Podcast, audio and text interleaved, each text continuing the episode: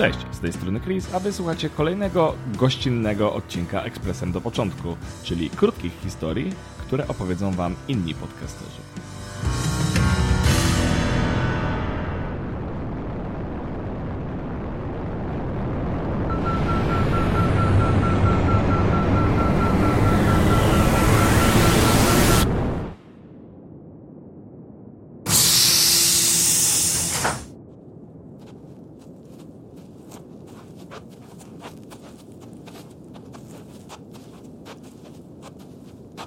Gratuluję parkowania. Nie wierzę, że dałem się namówić na wycieczkę po ziemi z tobą. Nie dość, że jesteś takim marudą, to jeszcze miejsce wygląda jak jakaś totalna pustynia. Mówiłem ci, żebyś nie zwlekał, bo czas płynie tutaj 42-krotnie szybciej niż u nas. Ale powinno to być zielono i ładnie. Który rok ziemski wskazuje licznik? Hmm. 2064. Rozrost złośliwy, mogliśmy się spóźnić. Homo sapiens znani są z tego, że nie potrafią kontrolować zasobów własnej planety. Jaja sobie robisz. I co, myślisz, że wszystko przepalili? Tak mi się wydaje. Ty, zobacz. Tyrupiecie mają jakieś ciągi powtarzających się symboli. Podejrzewam, że to ich pismo. Możesz zeskanować, co na tym jest? Ona wie, co będzie miała w ustach. Steiger. Energia prawdziwego Hanysa. Cholera, nic nie rozumiem. A ten? Próg do drzwi Hodor. 699 PLN. A ten? Jan Paweł II. Nieznana historia kremówek. W kinach. Co za bzdury? Cze, mam pomysł. Pobierałem kopię ziemskiego internetu na wszelki wypadek. Zeskanujemy te hasła i dodamy zapytanie o ich początek. O, no i jest. Małgorzata Zmaczyńska. Podcast radioaktywny. Historia reklamy. Znaleźliście się Właściwie to ma zalen z okrysz chciodzni, a durniażdy w znance jej, a zaczysz nad jego. Zaraz, to jest format audio? Odpal translator. Czy zastanawialiście się kiedykolwiek, z iloma reklamami stykamy się każdego dnia? Z kilkunastoma, z dziesięcioma, a może z tysiącem. Mnie ta myśl nie dawała spokoju od pewnego czasu i w końcu postanowiłam rozwiązać zagadkę. Okej, bycie Sherlockiem w naszych czasach nie jest nadzwyczaj trudne, więc dość szybko znalazłam odpowiedź. 10 tysięcy. 10 tysięcy reklam każdego dnia. Atakują nas ze wszystkich stron. Radio, telewizja, internet, billboardy są wszędzie. Nic więc dziwnego, że kolejne sondaże pokazują, że większość z nas ma do reklam negatywny stosunek. Mimo to nie ulega wątpliwości, że wciąż im ulegamy. Reklama, reklama. Nie słyszałem. Wiesz coś na ten temat? To ty studiowałeś obce cywilizacje. Tak. Dwa trymestry. A wykłady z ziemi omijałem, bo prowadzącego nie dało się słuchać. Nie wierzę, że dałem się namówić na tę wycieczkę.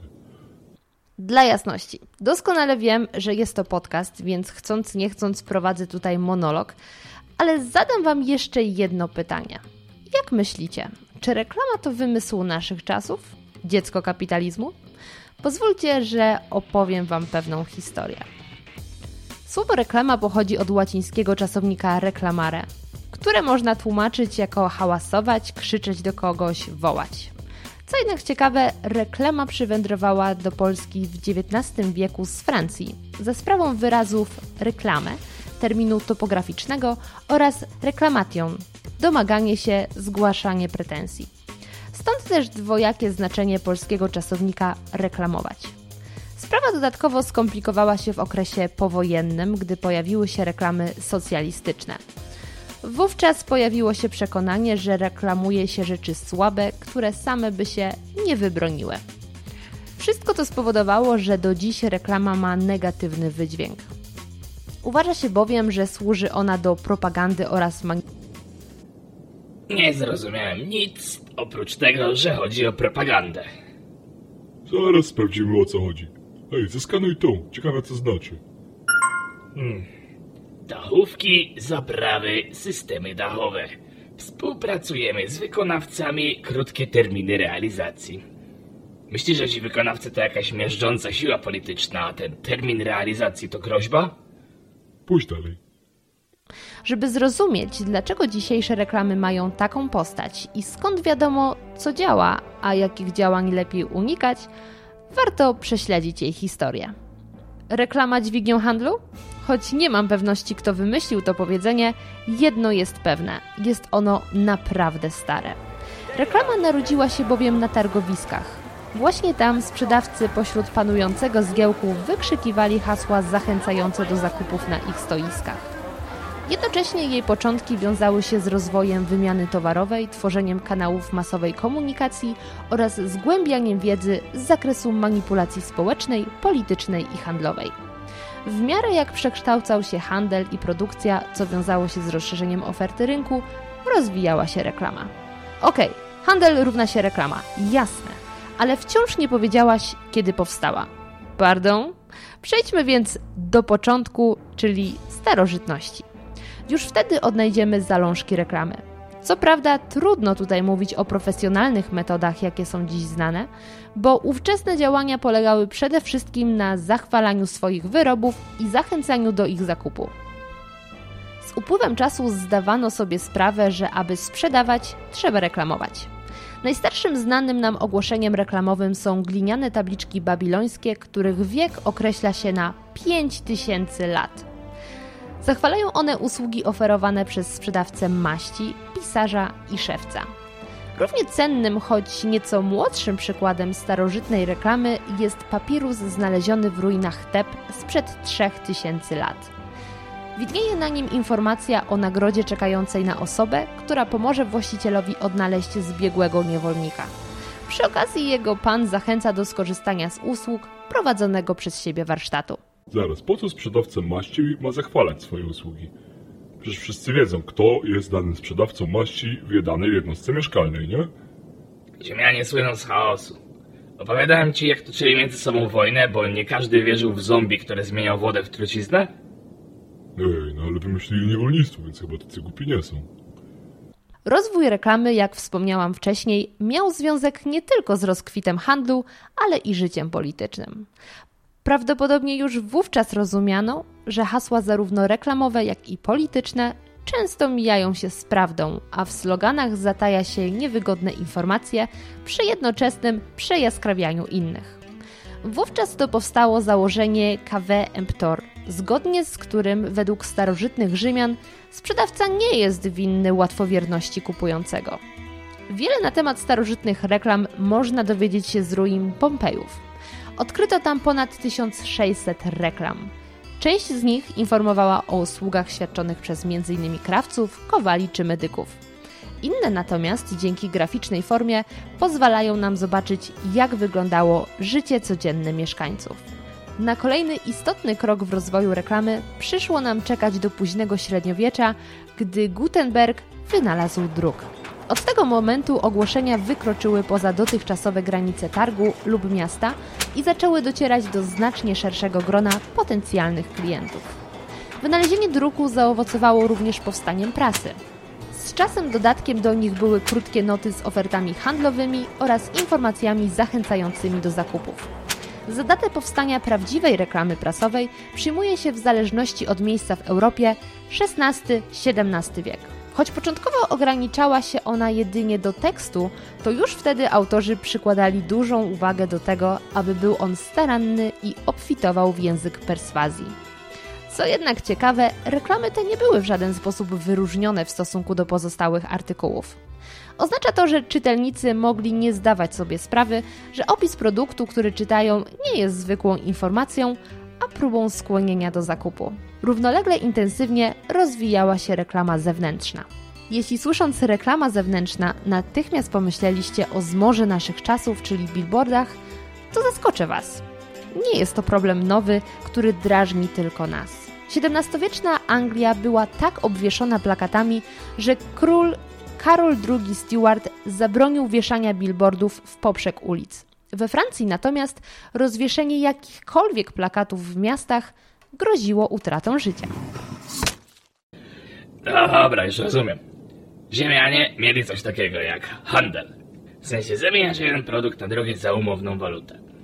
Nie funkcjonowała u nich ogólna zasada utylitaryzmu społecznego. E, bardzo śmieszne. To niby w jaki sposób rozwijała się ich cywilizacja?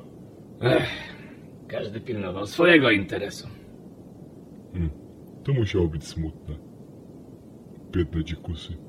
Kolejnym przykładem na to, jak wiele znanych nam sposobów zachęcania konsumentów do zakupów używano już wiele lat temu, są karty reklamowe. Początkowo umieszczano na nich adres oraz logo firmy, czasem także oferowane towary. Szybko jednak wzbogacono je o obrazki przedstawiające np. zwierzęta, sceny biblijne czy ładne kobiety lub cytaty i wierszyki. Atrakcyjna forma oraz treść zwabiały klientów, którzy chcąc zdobyć kolejną kartę, dokonywali zakupów w danym sklepie. Szybko stały się one obiektem pożądania, który kolekcjonowano i wymieniano między sobą. W XIX wieku duże zmiany nastąpiły w reklamie zewnętrznej. Wynalezienie żarówki pozwoliło na tworzenie podświetlonych ogłoszeń oraz napisów, które wkrótce zdobiły całe miasta. Obok nich elementem, który wpłynął na zmiany wyglądu ulic, były kolorowe plakaty. Stanowiły one często prawdziwe dzieła sztuki, wprost przesiąknięte perswazją. Koniec stulecia był także momentem, kiedy coraz częściej pojawiało się pojęcie marketing. Nie tylko wydawano książki traktujące o skutecznej reklamie, ale również zaczęto wykładać tę wiedzę na uniwersytetach. Do promowania wyrobów i usług zaczęto angażować gwiazdy, a także posługiwać się znanymi z popkultury symbolami, czego doskonałym przykładem jest wizerunek świętego Mikołaja, który upowszechniła Coca-Cola. Niezwykle ciekawym okresem był początek XX wieku. Pierwsza wojna światowa spowodowała, że ścieżki reklamy oraz propagandy politycznej ponownie się skrzyżowały. Techniki perswazji, którymi dotychczas skłaniano do zakupów, tym razem były sposobem na wpłynięcie i wykształcenie w społeczeństwie postaw obywatelskich. Tomek, ta historia jest coraz zabawniejsza. W życiu nie spodziewałbym się, że homo sapiens wymyślili tyle i absurdalnych rzeczy. O, stary, a słyszałeś o pakowaniu owoców w plastik? W co? Stracisz kontrolę nad zwieraczem, jak ci opowiem. Ale najpierw skończmy to nagranie. Ogromnym przełomem dla branży było wynalezienie radia. W początkowych założeniach miało ono służyć wyłącznie szczytnym celom i być wolnym od reklam. Szybko jednak okazało się, że konkurencja w eterze jest tak duża, że aby zachować dobrą jakość dźwięku, stacje muszą przerzucić się na druty telefoniczne. Wiązało się to z na tyle wysokimi kosztami, że jedyną możliwością utrzymania na rynku okazało się udostępnienie anteny reklamodawcom. Forma przekazu uległa z biegiem czasu przemianom, choć na szczególną uwagę zasługują sponsorowane słuchowiska. Występujący w nich bohaterowie w różnych momentach swojego życia używali produktów lokalnej firmy. Dzięki temu producenci mieli szansę dotrzeć do najważniejszej dla nich grupy gospodyń domowych. Innym, niezwykle istotnym medium okazało się kino, które stanowiło jedną z ulubionych form rozrywki okresu międzywojennego. Wyświetlane reklamy miały zazwyczaj formę rekomendacji ze strony gwiazd filmowych lub przyjmowały postać scenek, z których dowiadywano się, jak dany produkt może rozwiązać trapiące widzów problemy. W tym okresie reklama przestała dostarczać wyłącznie informacji o zastosowaniu oraz zaletach produktu. Oprócz pragmatycznego zastosowania, które za sobą niesie produkt, może on przecież również realnie wpłynąć i zmienić los klientów. I tak kupując odpowiednią rzecz, niezamężne dziewczyny znajdowały swojego wybranka, kobiety stawały się doskonałymi matkami, a mężczyźni zyskiwali szacunek otoczenia.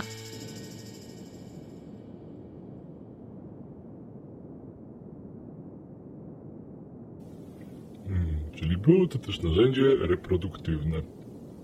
Co za nieefektywne wykorzystanie materiału. Konstruujesz szyld z blachy, żeby zachęcić partnerkę. Hmm. Wizję lepszego życia na wyciągnięcie ręki jedynie pogłębiło kolejne medium telewizja. Za datę emisji pierwszej reklamy przyjmuje się 1 lipca 1941 roku. Wyświetliła ją stacja WNBT w Nowym Jorku. Jednocześnie jest to dzień, który w historii mediów uznaje się za początek telewizji komercyjnej. Początkowo reklamy telewizyjne przypominały raczej radio z obrazem niż spoty, które znamy dziś. Najważniejszy był odczytywany tekst. Warstwa wizualna schodziła na dalszy plan.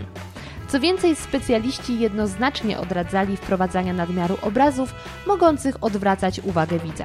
Na ekranie pojawiali się więc sprzedawcy, którzy na żywo opowiadali o zaletach reklamowanych przez nich produktów.